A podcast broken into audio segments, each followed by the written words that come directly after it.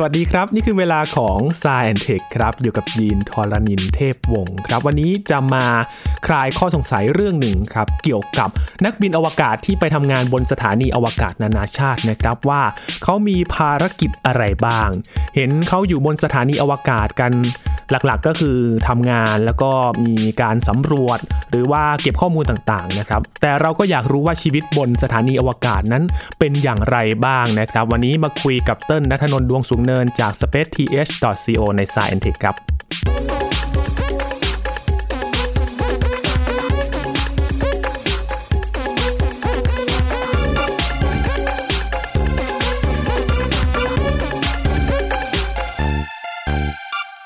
ตอนที่เราคุยเรื่องโอลิมปิกนะครับกับอวกาศ เรารู้แล้วว่าอะเล่นดนตรีก็ได้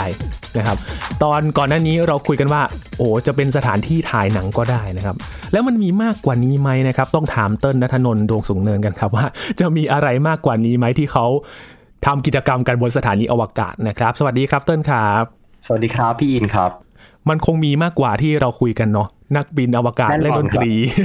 แล้วก็มีจะไปถ่ายหนังก็มีแล้วเออมันอยากรู้ว่าจะมีอะไรมากกว่านี้ไหมนะครับเตินก่อนอื่นคุยกันเรื่องของภารกิจหลัก ๆ ก่อนดีกว่าว่า นักบินอวกาศที่ไปสถานีอวกาศเนี่ยจริง ๆ ก็มีหลายชาติเลยนะครับ มันมีภารกิจอะไรหลัก ๆ ที่เขาทำกันที่นั่นบ้างครับ จริง ๆ ก็ต้องเอ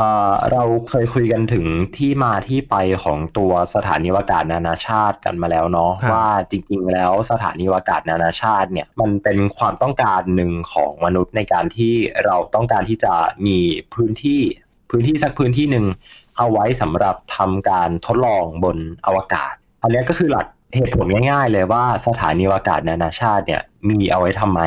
นะครับ ดังนั้นเนี่ยถ้าเราพูดกันถึงหน้าที่หลักๆ ของนักบินอวกาศเนี่ยในยุคปัจจุบันเนี่ยมนุษย์อวกาศในยุคนึงเนี่ยเคยใช้เป็นเครื่องมือในการทำสงครามทางการเมืองนะครับ ถ้าเราย้อนกลับไปดูในยุคของสหภาพโซเวียตกับยุคของสหรัฐอเมริกาเนาะ แล้วก็เมื่อเวลาผ่านไประดับหนึ่งเนี่ยหลังจากที่ตัวสงครามเย็นเนี่ยมันได้สิ้นสุดลงแล้วเนี่ยงานด้านการสำรวจอวกาศเนี่ยมันก็ชิฟเข้ามาในทางที่เป็นในเรื่องของการสำรวจที่เป็นวิทยาศาสตร์มากขึ้นครับจะสังเกตได้ว่าในภารกิจอพอลโล 17 เนี่ยซึ่งเป็นภารกิจสุดท้ายนะฮะของโครงการอพอลโล หรือว่าการเดินทางไปดวงจันทร์เนี่ย เขาจะมีนักบินอวกาศที่เป็นนักธรณีวิทยาเนี่ยนะครับขึ้นไปด้วยนะครับ แล้วก็เป็นครั้งเดียวที่มีการนำนักบินอวกาศเนี่ยที่เป็นนักวิทยาศาสตร์ด้วยเนี่ย คนแรกขึ้นไปบนดวงจันทร์นะครับ แล้วก็หลังจากนั้นเนี่ยหลังจากที่การแข่งขันไปดวงจันทร์เนี่ยมันได้สิ้นสุดลงแล้วเนี่ยทางสหรัฐอเมริกาเองเนี่ยกับทางสหภาพโซเวียตในตอนนั้นเนี่ย ก็หันมาโฟกัสโครงการด้านวิทยาศาสตร์มากขึ้นนะฮะถ้าอย่างทางสหรัฐอเมริกาเนี่ยก็จะทำสถานีอวกาศของตัวเองที่ชื่อว่า Skylab นะฮะแล้วก็ถ้าในฝั่งของสหภาพโซเวียตเนี่ยก็ทำตัวสถานีอวกาศนะฮะที่ชื่อว่าสลูดเนี่ยแล้วก็ตามมาด้วยสถานีอวกาศเมียตามลำดับนะครับ การเกิดขึ้นของสถานีอวกาศเนี่ยมันก็จะช่วยเร่งพัฒนาการด้านการทำการทดลองในอวกาศของมนุษย์เนาะเพราะว่าถ้าเรามีแต่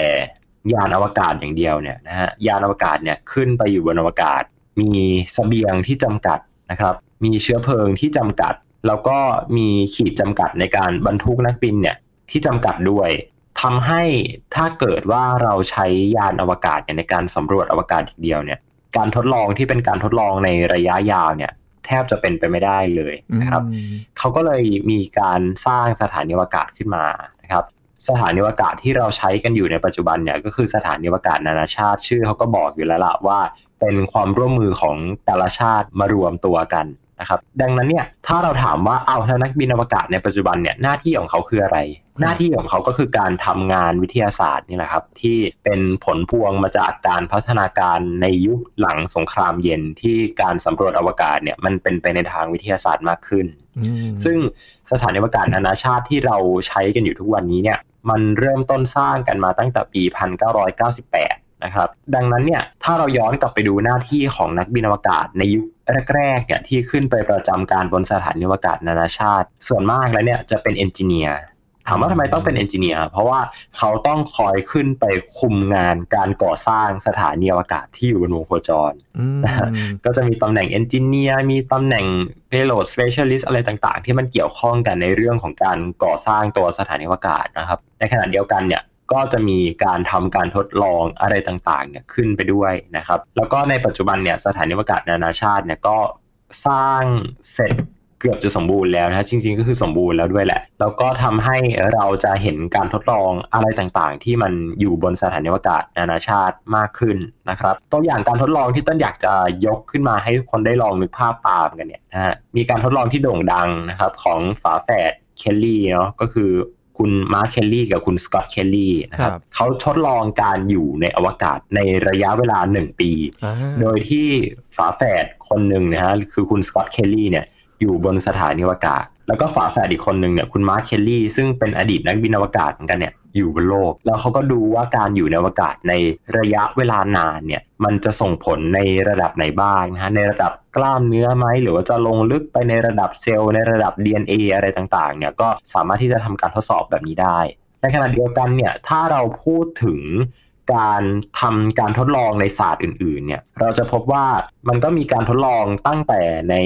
ในทางด้านของฟิสิกส์ นะครับทางด้านของวิศวกรรม ทางด้านของเคมีชีวะอะไรเนี่ยมาเต็มไปหมดรวมถึงวัสดุศาสตร์ด้วยนะครับเรียกได้ว่าสถานีอวกาศนานาชาติ และก็นักบินอวกาศนี่แหละเป็นคนที่ทำให้การทดลองต่างๆ ที่มันขึ้นไปอยู่บนอวกาศเนี่ยมันเกิดประโยชน์ แล้วก็สามารถเอาผลการทดลองเนี่ยมาใช้เพื่อสร้างสิ่งต่างๆ บนโลกเนี่ยให้มันดีขึ้นได้ครับ อืมคือพูดถึงสิ่งต่างๆ ที่มันเกิดขึ้นบนโลกเนาะมันมีหลายอย่างมากเลย มันก็มาจากการที่ไปอยู่นอกโลกแล้วก็มาพัฒนาเป็นของใช้ในชีวิตประจำวันด้วย ใช่ครับ จริงๆ เราอาจจะคิดว่าการส่งการทดลองขึ้นไปทดลองบนสถานีอวกาศนานาชาติเนี่ยเป็นเรื่องที่ไกลตัวนะครับ แต่ว่าจริง ๆ แล้วเนี่ย คนไทยเราเนี่ยนะครับก็มีผลงานการทดลองที่ขึ้นไปอยู่บนสถานีอวกาศนานาชาติเนี่ยหลายโครงการเหมือนกันนะครับ โดยที่โครงการหลักๆเนี่ยที่เราส่งขึ้นไปเนี่ยก็จะเป็นความร่วมมือกับทาง JAXA หรือว่า Japanese Space Agency นะฮะก็เป็นหน่วยงานสำรวจอวกาศของญี่ปุ่น อธิบายง่ายๆคือเป็น NASA ของญี่ปุ่นนี่แหละครับ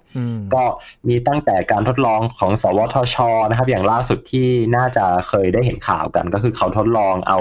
ผลึก โปรตีนเนี่ยไปตกผลึกบนสถานีอวกาศนะครับ แล้วก็การทดลองล่าสุดเลยเนี่ยที่เพิ่งกลับมาเนี่ยของคนไทยเนี่ยก็คือโครงการ Asian Herb in Space นะครับของทางสวทชนะครับร่วมมือกับทางจิสตาเนี่ยเขาต้องการที่จะทดสอบโดยการนำเอาเมล็ดพืชของเราเนี่ยเมล็ดพืชไทยเนี่ยซึ่งเป็นเมล็ดโหระพาเนี่ยนะซึ่งก็เป็นพืชไทยเลยนี่แหละ ส่ง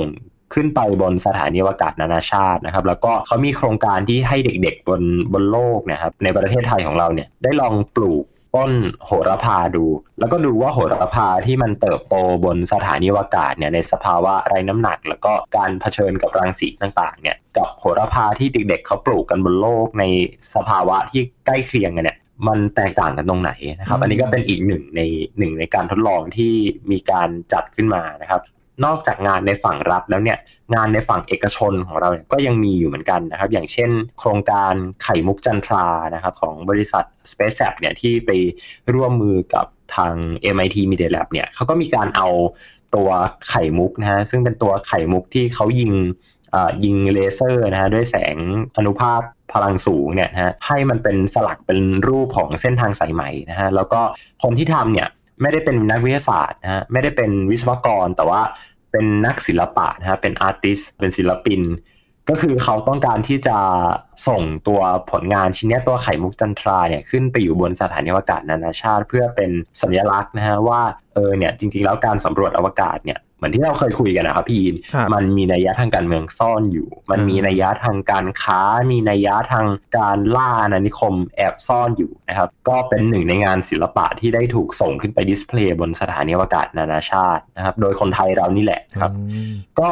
เป็นตัวอย่างที่บอกว่าจริง ๆ แล้วการส่งของขึ้นไปบนสถานีอวกาศนานาชาติเนี่ยมันไม่ได้ยากขนาดนั้น แล้วก็ต้องขอบคุณการมีอยู่ของมันด้วยแหละ ที่ทำให้ณปัจจุบันถ้าเรานึกว่าเราจะทำการทดลองเกี่ยวกับอวกาศได้ยังไงบ้างอะไรแบบเนี้ยเราไม่ต้องส่งจรวดหรือว่าส่งดาวเทียม หรือว่าส่งยานอวกาศของตัวเองก็ได้นะเราก็สามารถที่จะ ฝากชาติที่เป็นชาติพันธมิตรของโครงการสถานีอวกาศนานาชาติเนี่ยขึ้นไปอยู่บนนั้นได้นะแล้วก็นักบินอวกาศที่ประจำการอยู่บนนั้นน่ะเขาก็จะมีหน้าที่ทำการทดลองต่างๆ ให้เรานะครับ โดยที่เราจะต้องเขียนเขาเรียกว่าเขียนเป็นอินสตรักชั่นไปให้เขาเนาะว่าเราจะต้องการให้นักบินอวกาศทำอะไรบ้าง จะต้องทดลอง ถ้าจะต้องผสมสาร จะต้องผสมแบบไหน อัตราส่วนเท่าไหร่ อะไรเงี้ย เราต้องเขียนไปให้ละเอียด แล้วเขาก็จะทำให้ครับ อืม คือ โอ้นึกภาพเลยว่า งานทดลองคงจะมีเยอะมากเลยนะครับเติ้ลคือคเขาก็ต้องแบ่งไปทำการทดลองแต่ละชิ้นที่ส่งขึ้นไปด้วยใช่ไหมถูกต้องครับ แล้วก็ตารางเวลาของนักบินอวกาศเนี่ย เราอาจจะคิดว่าเอ้ยนักบินอวกาศนี่คือขึ้นไปอยู่บนนั้นสนุกสนุกแล้วก็มองลงมาบนโลกดูภาพสวยๆนะในแต่ละวันตื่นมาก็อ่าจิบกาแฟแล้วก็มองวิวโลก แต่จริงไม่ใช่อย่างนั้นนะ จริงๆก็คืองานของนักบินอวกาศเนี่ยหนักมากนะฮะ แล้วก็เวลานอนเนี่ยก็ น่าจะ standard maximum เท่าที่มนุษย์จะรับได้ก็คือนอนกันประมาณวันละประมาณ6-7ชั่วโมงนะฮะก็ก็เป็นระดับเกณฑ์ที่มนุษย์ก็ควรจะนอนในในประมาณนี้เนาะแต่ว่าตอนที่ตื่นเลยเนี่ยก็คือเขาก็จะมีตารางเวลาที่ชัดเจนมากๆนะว่า วันนี้มีกำหนดจะต้องทำงานอะไรบ้าง ตารางเวลาจะต้องเป็นยังไงนะฮะซึ่งงานของนักบินอวกาศเนี่ยณปัจจุบันเนี่ยว่าหนักแล้วเนี่ยแต่ว่า เมื่อก่อนเนี่ยมันหนักกว่านี้อีกนะถ้าเราย้อนกลับไปดูในภารกิจ Skylab 4 เนี่ยนะฮะซึ่งเป็นสถานีอวกาศชุดแรกๆของสหรัฐอเมริกาเนี่ยนะฮะเขาทำงานหนักมากกว่า 6 สัปดาห์ราวกับเป็นหุ่นยนต์นะฮะก็คือนอนเนี่ยนอนนิดเดียวประมาณ 2-3 ชั่วโมงอะไรเงี้ยครับ ซึ่งนักบินอวกาศทั้ง 3 คนนะฮะได้แก่เจอรัลด์คาร์นะฮะเอ็ดเวิร์ดกิบสันนะครับแล้วก็วิลเลียมโพกนะครับก็ ตัดสินใจที่จะปิดวิทยุนะปิดวิทยุนะตัดการสื่อสารบนโลก ถูกต้องแล้วก็นั่งอยู่เฉยๆฮะนั่งมองโลกจากอวกาศนะครับก็งอนนิดนึงนะครับเหมือนกับงอนนาซาแล้วก็พออ่าหายงอนแล้วก็เปิดวิทยุนะครับ ตอนนั้นนาซาเองก็ ก็เหมือนจะเข้าใจนะครับว่าจริง ๆ แล้วเนี่ยความเครียดพอขึ้นไปอยู่บนอวกาศเนี่ยมันมันมีมากกว่าบนโลกแน่ๆนะครับ ก็การประท้วงของนักบินอวกาศทั้ง 3 คนในตอนนั้นเนี่ยก็ช่วยให้ในปัจจุบันเนี่ยนักบินอวกาศเนี่ยไม่ต้องทำงานหนักเหมือนกับเมื่อก่อนนะครับนักบินอวกาศทั้ง 3 คนเนี่ยที่เล่าไปเนี่ยนะฮะพอลงมาบนโลกเนี่ยก็ได้รับเหรียญกล้าหาญนะครับจากนาซานะครับ คือได้รับเหรียญกล้าหาญจากนาซาเลยนะ แต่ว่าทั้งสามคนก็ก็ตกงานนะครับ ไม่มีใครได้กลับขึ้นสู่อวกาศอีกเลยนั่นก็คือเป็นครั้งสุดท้ายที่อยู่บนสถานีอวกาศไปเลย ถูกต้องครับ อืมคงใส่คงจะงานหนักจริง ๆ ก็เลยไม่ได้ทำงานแล้วหรือเปล่ายังไง ครับ คือต้องบอกว่าจริง ๆ แล้วเนี่ยตารางเวลาของนักบินอวกาศเนี่ยมันมันยุ่งมากจริง ๆ ถ้าจะถามว่าอ้าวแล้วเราจะเอาอะไรมาวัดว่านักบินอวกาศจะต้องทำงานไหนก่อนทำอะไรงานไหนมันสำคัญกว่ากันบอกตรงๆ ครับว่า งานไหนที่จ่ายไปหนักกว่าเนี่ยเขาก็จะทำให้ก่อน อืเงินมาของไป ถูกต้องนี่แหละคือทุนนิยมที่มันเกิดขึ้นแล้วตอนนี้บนสถานีอวกาศนานาชาตินะสมมติว่าต้นต้องการที่จะส่งการทดลองขึ้นไปบนสถานีอวกาศเนี่ย ทันทีที่ยานมันขึ้นไปเทียบกับตัวสถานีเนี่ยเขาก็จะต้องมีลิสต์ในการว่าเอาของชิ้นไหนออกมาบ้าง เอาการทดลองไหนออกมาบ้างใช่ไหมครับ ถ้าการทดลองของต้นเนี่ยจ่ายเงินเยอะกว่าเนี่ยเขาแทบจะเอาออกมาให้ก่อนเลยแล้วก็อันไหนที่จ่ายเงินน้อยๆหน่อยก็อาจจะดองไว้นิดนึงอะไรประมาณนี้ครับ อืม มีเรื่องของทุนนิยมเข้ามาเกี่ยวด้วย นอกจากเรื่องการเมืองแล้ว นอกจากเรื่องของการจะแย่งชิงอำนาจกันแล้ว มีทุนนิยมมาเกี่ยวด้วยโอ้มันหลายอย่างจริงๆนะเพราะว่าเพราะว่าโลกนี้ต้องอยู่ได้ด้วยเงินครับแม้กระทั่งโครงการอวกาศก็เช่นกันแล้วอย่างงานทดลองที่ไม่ได้ทุนหนาแบบนี้ต้นมันก็จะมาอยู่รั้งท้ายๆเลยเหรอครับ หรือว่ายังไง คือต้องตอบว่าแล้วที่ไม่ได้ทุนหรือว่าไม่ได้ทุนหนาเนี่ยคือมันมีที่มาที่ไปยังไงนะครับ ถ้าเกิดว่าออย่างยกตัวอย่างของการทดลองที่เป็นของที่ทางสวทช เขาร่วมมือกับทางแจ็กซ่าเนี่ยอันนี้เนี่ยก็ไม่ต้องห่วงมาก เพราะว่ามันขึ้นอยู่กับทาง partner ของเราอยู่แล้วนะอย่างเช่นตัวโครงการสถานีอวกาศนานาชาติเนี่ยก็มีแจ็กซ่าเนี่ยหรือว่าหน่วยงานสำรวจอวกาศญี่ปุ่นเนี่ยเขาก็เป็น partner กัน ดังนั้นเขาก็จะต้องมีการตกลงกันมีการวางตารางงานอะไรไว้เรียบร้อยแล้วนะครับ แล้วก็จริง ๆ วัตถุประสงค์ของงานเนี่ยมันก็คือเพื่อเพิ่มโอกาสในการที่ให้เด็กๆ ให้นักวิจัยได้ส่งการทดลองขึ้นไปอยู่บนสถานีด้วยนะครับ แต่ว่าถ้ามันเป็นการทดลองพวกแบบพวกที่มันมีความ commercialize มากๆครับ อย่างเช่นการส่ง Product ขึ้นไปวิจัย การส่งวัสดุศาสตร์ต่างๆ ขึ้นไปวิจัยอะไรแบบนี้ครับ มันก็จะมีหลาย ๆ หน่วยงานในโลกใบนี้เนาะที่เขาคอยจัดการจัดคิวให้ ซึ่ง หนึ่งในหน่วยงานที่คนไทยที่เคยส่งขึ้นไปเนี่ยนะฮะพวกเอกชนที่เคยส่งงานขึ้นไปบนอวกาศเนี่ยจะรู้จักกันดีก็คือ เป็นทางด้านของ ISS National Lab นะครับ ซึ่งเป็นหน่วยงานหนึ่งที่เขาจะคอยจัดคิวของ experiment ที่ส่งขึ้นไปบนสถานีอวกาศนานาชาตินะครับ แล้วก็คือนักบินอวกาศเขาไม่ได้เลือกเองหรอกนะครับเพราะเขาไม่ได้รับเงินโดยตรง แต่ว่าหมายถึงตัวโครงการที่ เขาติดต่อไปเนี่ยหรือว่าเราติดต่อไปเนี่ยเป็นเอเจนซี่เนี่ยเขาจะคอยเลือกนะฮะนึกภาพประมาณเอเจนซี่โฆษณาครับอันไหนที่เราจ่ายให้มากกว่าเขาก็จะ PR ให้เราหนักกว่าหน่อยอะไรแบบเนี้ย มีงานอะไรซับซ้อนมากมายเลยเนาะบนสถานีอวกาศเนี่ยไม่คิดว่าจะมีความยุ่งเหยิงเหมือนกันนะครับ แต่ว่านักบินอวกาศเขาก็ไม่ต้องมาคอย manage ตัวพวก micro management อะไรพวกนี้เองครับ คือเขาก็จะมีทีมควบคุมจาก2ซีกโลกเนาะก็คือที่มอสโกแล้วก็ที่ฮูสตันเท็กซัสนะฮะที่ Johnson Space Center เนี่ยเขาก็จะคอยควบคุมตารางการทำงานอะไรต่างๆนะฮะรวมถึงมันก็จะมีอีก หน่วยงานแยกออกมานะเขาเรียกว่า ISS Payload Operation Center หรือว่า International Space Station Payload Operation Center เนี่ยหน่วยงานนี้จะเป็นหน่วยงานที่คอยดูเลยว่า ของบนสถานีอวกาศนานาชาติเนี่ยซึ่งมีเยอะมากนะฮะมีอยู่กี่ชิ้นเป็นการทดลองเท่าไหร่ เป็นอาหารสเสบียงสำหรับนักบินอวกาศที่จะอยู่ไปได้กี่วัน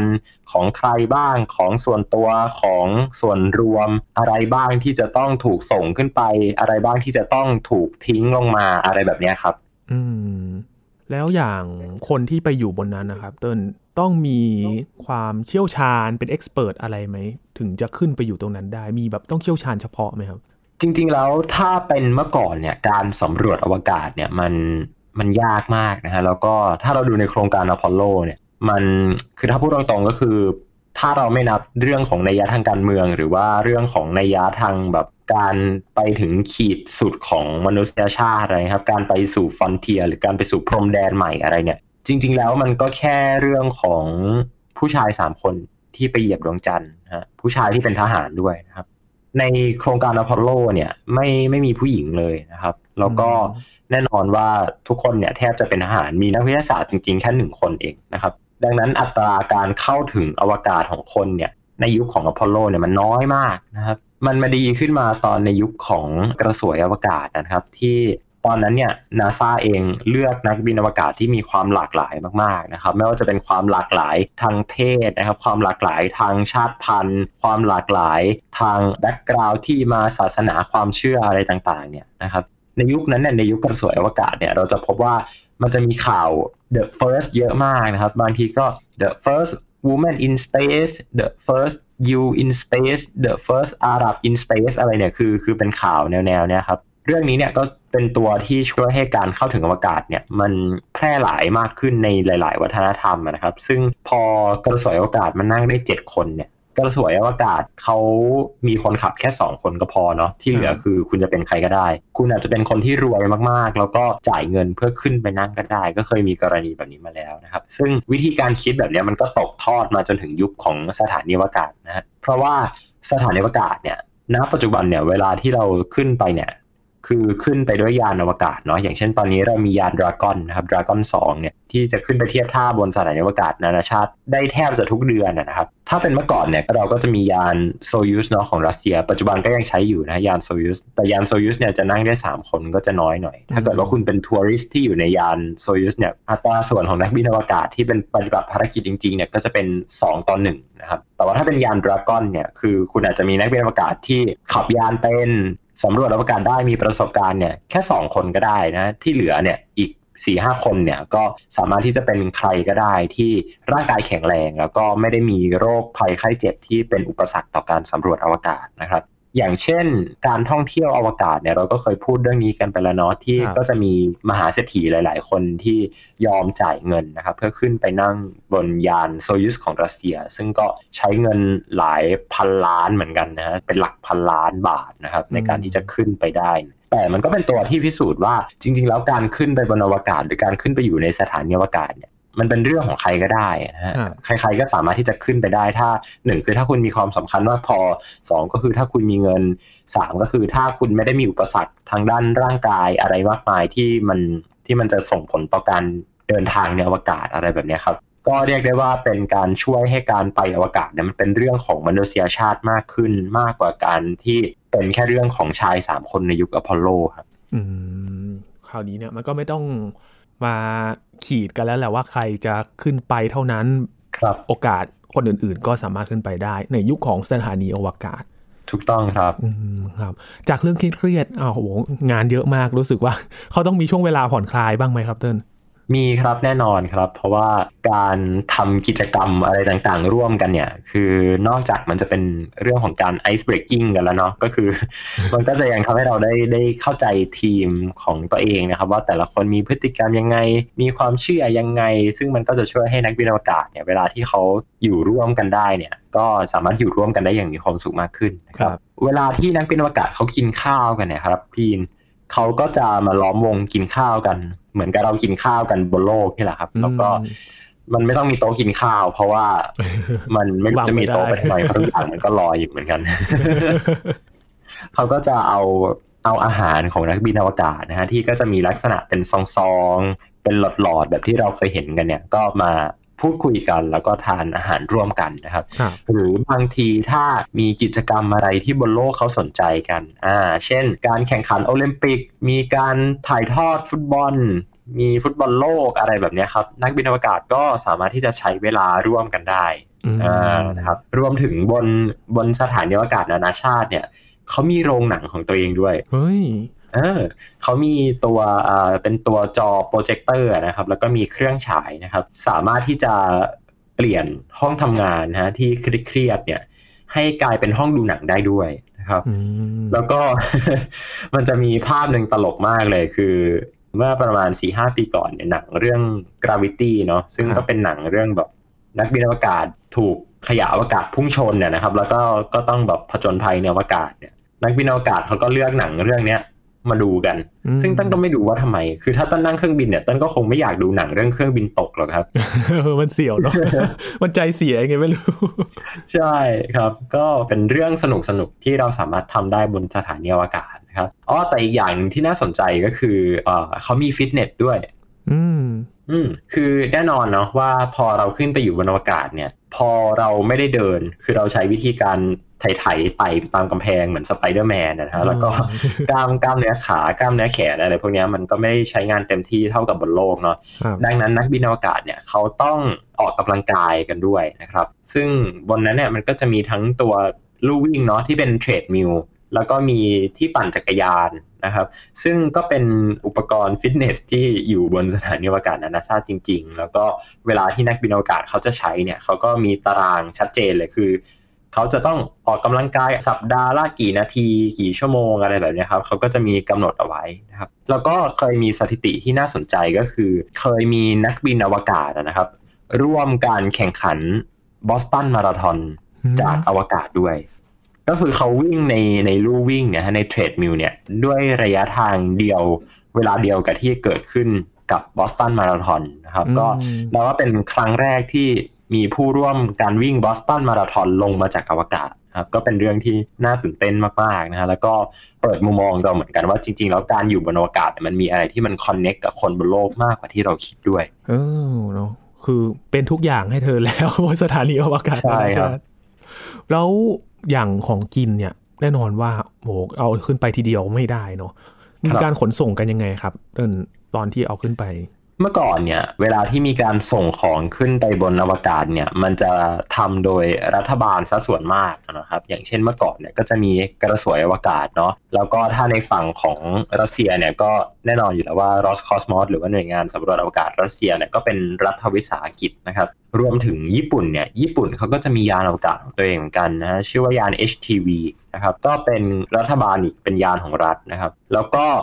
ทางสหภาพยุโรปเนี่ยก็มียานของตัวเองนะครับชื่อยานว่า ATV นะครับ Autonomous Transfer Vehicle จะสังเกตว่ายาน4หลำที่กล่าวมาเนี่ยเป็นยานของ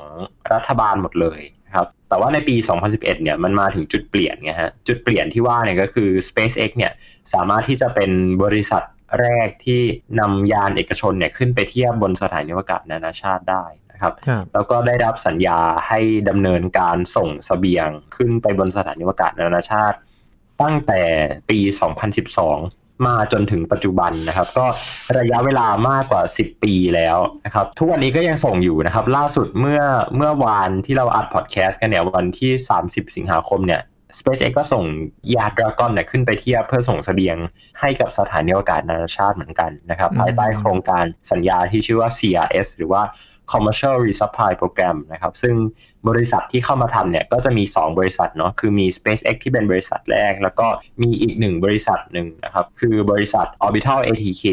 ก็ใช้ยานที่ชื่อว่า Cygnus นะครับ ส่งขึ้นไป ซึ่งถามว่าทำไมต้องมี 2 บริษัท เพราะว่าเขาป้องกันการผูกขาดอืนะมเขาไม่ต้องการที่จะให้มีบริษัทบริษัทหนึ่งที่ผูกขาดการส่งเสบียงขึ้นไปบนสถานีอวกาศนานาชาตินะฮะจากฝั่งสหรัฐ แล้วก็การขนส่งเนี่ย เขาจะมีการส่งคนเนาะโอเค มีการส่งคน แล้วก็มีการส่งสเสบียง ซึ่งยานอวกาศที่ใช้ในการส่งคนกับส่งสเสบียงเนี่ยมันจะไม่เหมือนกัน ถามว่าส่งคนส่งสเสบียงไปได้ไหมก็ส่งได้นะครับ คือเราสามารถเอาสเสบียงอาหารน้ำดื่ม เครื่องมืออุปกรณ์การทดลองอะไรต่างๆเนี่ยขึ้นไปบนเที่ยวบินที่มีคนนั่งขึ้นไปได้เหมือนกันนะครับ แต่มันก็จะมีเที่ยวบินที่เขา dedicate ให้กับ ตัว payload โดยเฉพาะก็มีเหมือนกันนะครับ โดยมากแล้วเนี่ยตัวสิ่งของที่ส่งขึ้นไปในเที่ยวบินที่เป็น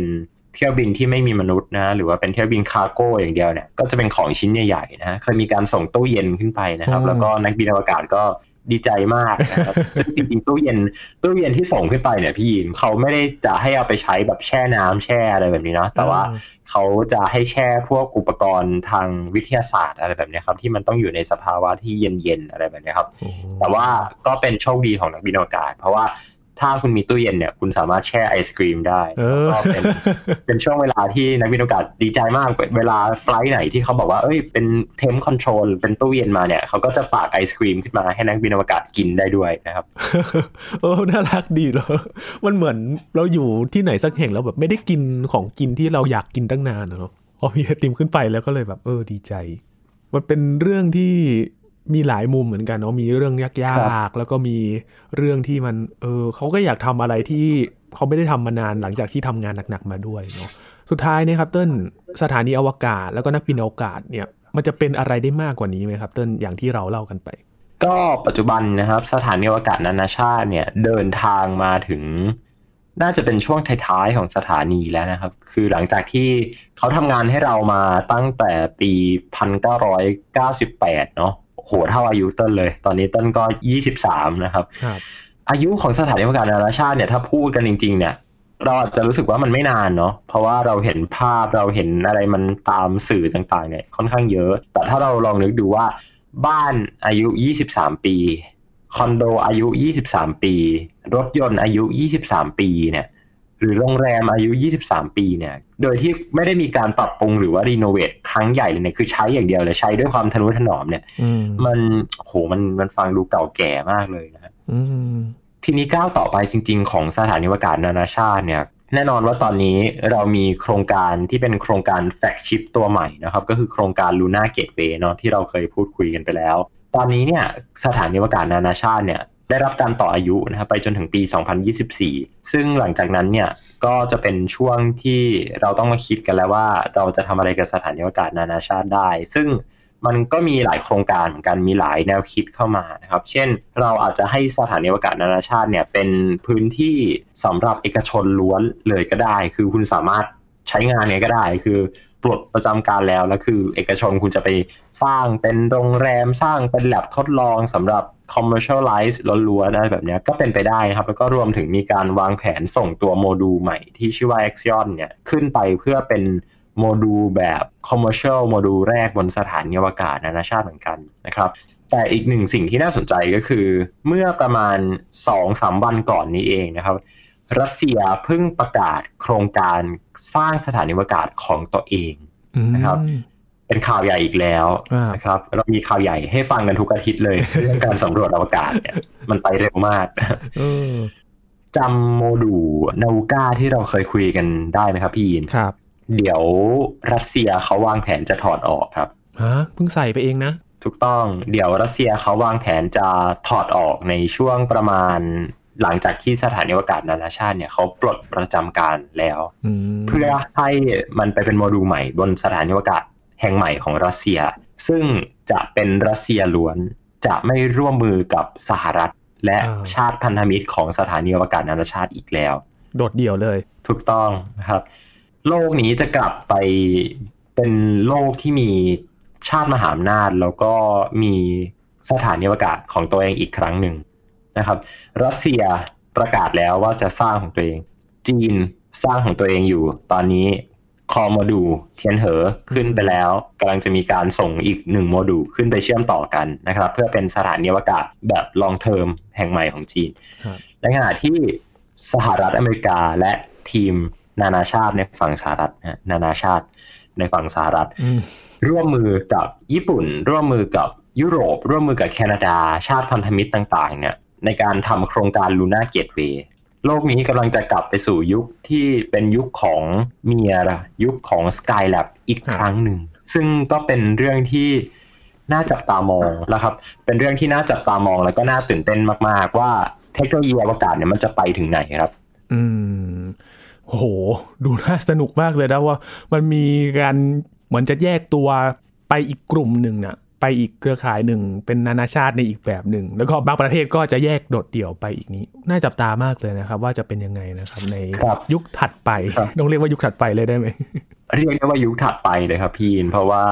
หลังจากนี้หลาย ๆ อย่างก็คงจะไม่เหมือนเดิมนะครับ รวมถึงวิธีการที่เราส่งการทดลองไปต่าง ๆ เนี่ย คือเราอาจจะต้องเล่นในเชิงของ geopolitics มากขึ้น อืมครับ ต้องจับตาดูต่อไปนะครับว่าจะเป็นยังไงกับ ภารกิจอวกาศในอนาคตนะครับที่โลกเนี่ยก็มีการเปลี่ยนไปอย่างรวดเร็ว แล้วก็จริงๆเราคุยกันแค่ห่างกันเป็นอาทิตย์อาทิตย์เนาะมันมีอะไรอัปเดตกันมากมายเลยแบบนี้ต้องรอดูกันนะครับ เดี๋ยวมาอัปเดตกันด้วยว่ารัสเซียเนี่ยจะทำอะไรกับสถานีอวกาศของตัวเองนะครับ วันนี้เราได้รู้ว่าชีวิตของนักบินอวกาศนี่โหมันต้องทำอะไรบ้างมันหลายอย่างมากๆเลยนะครับ ก็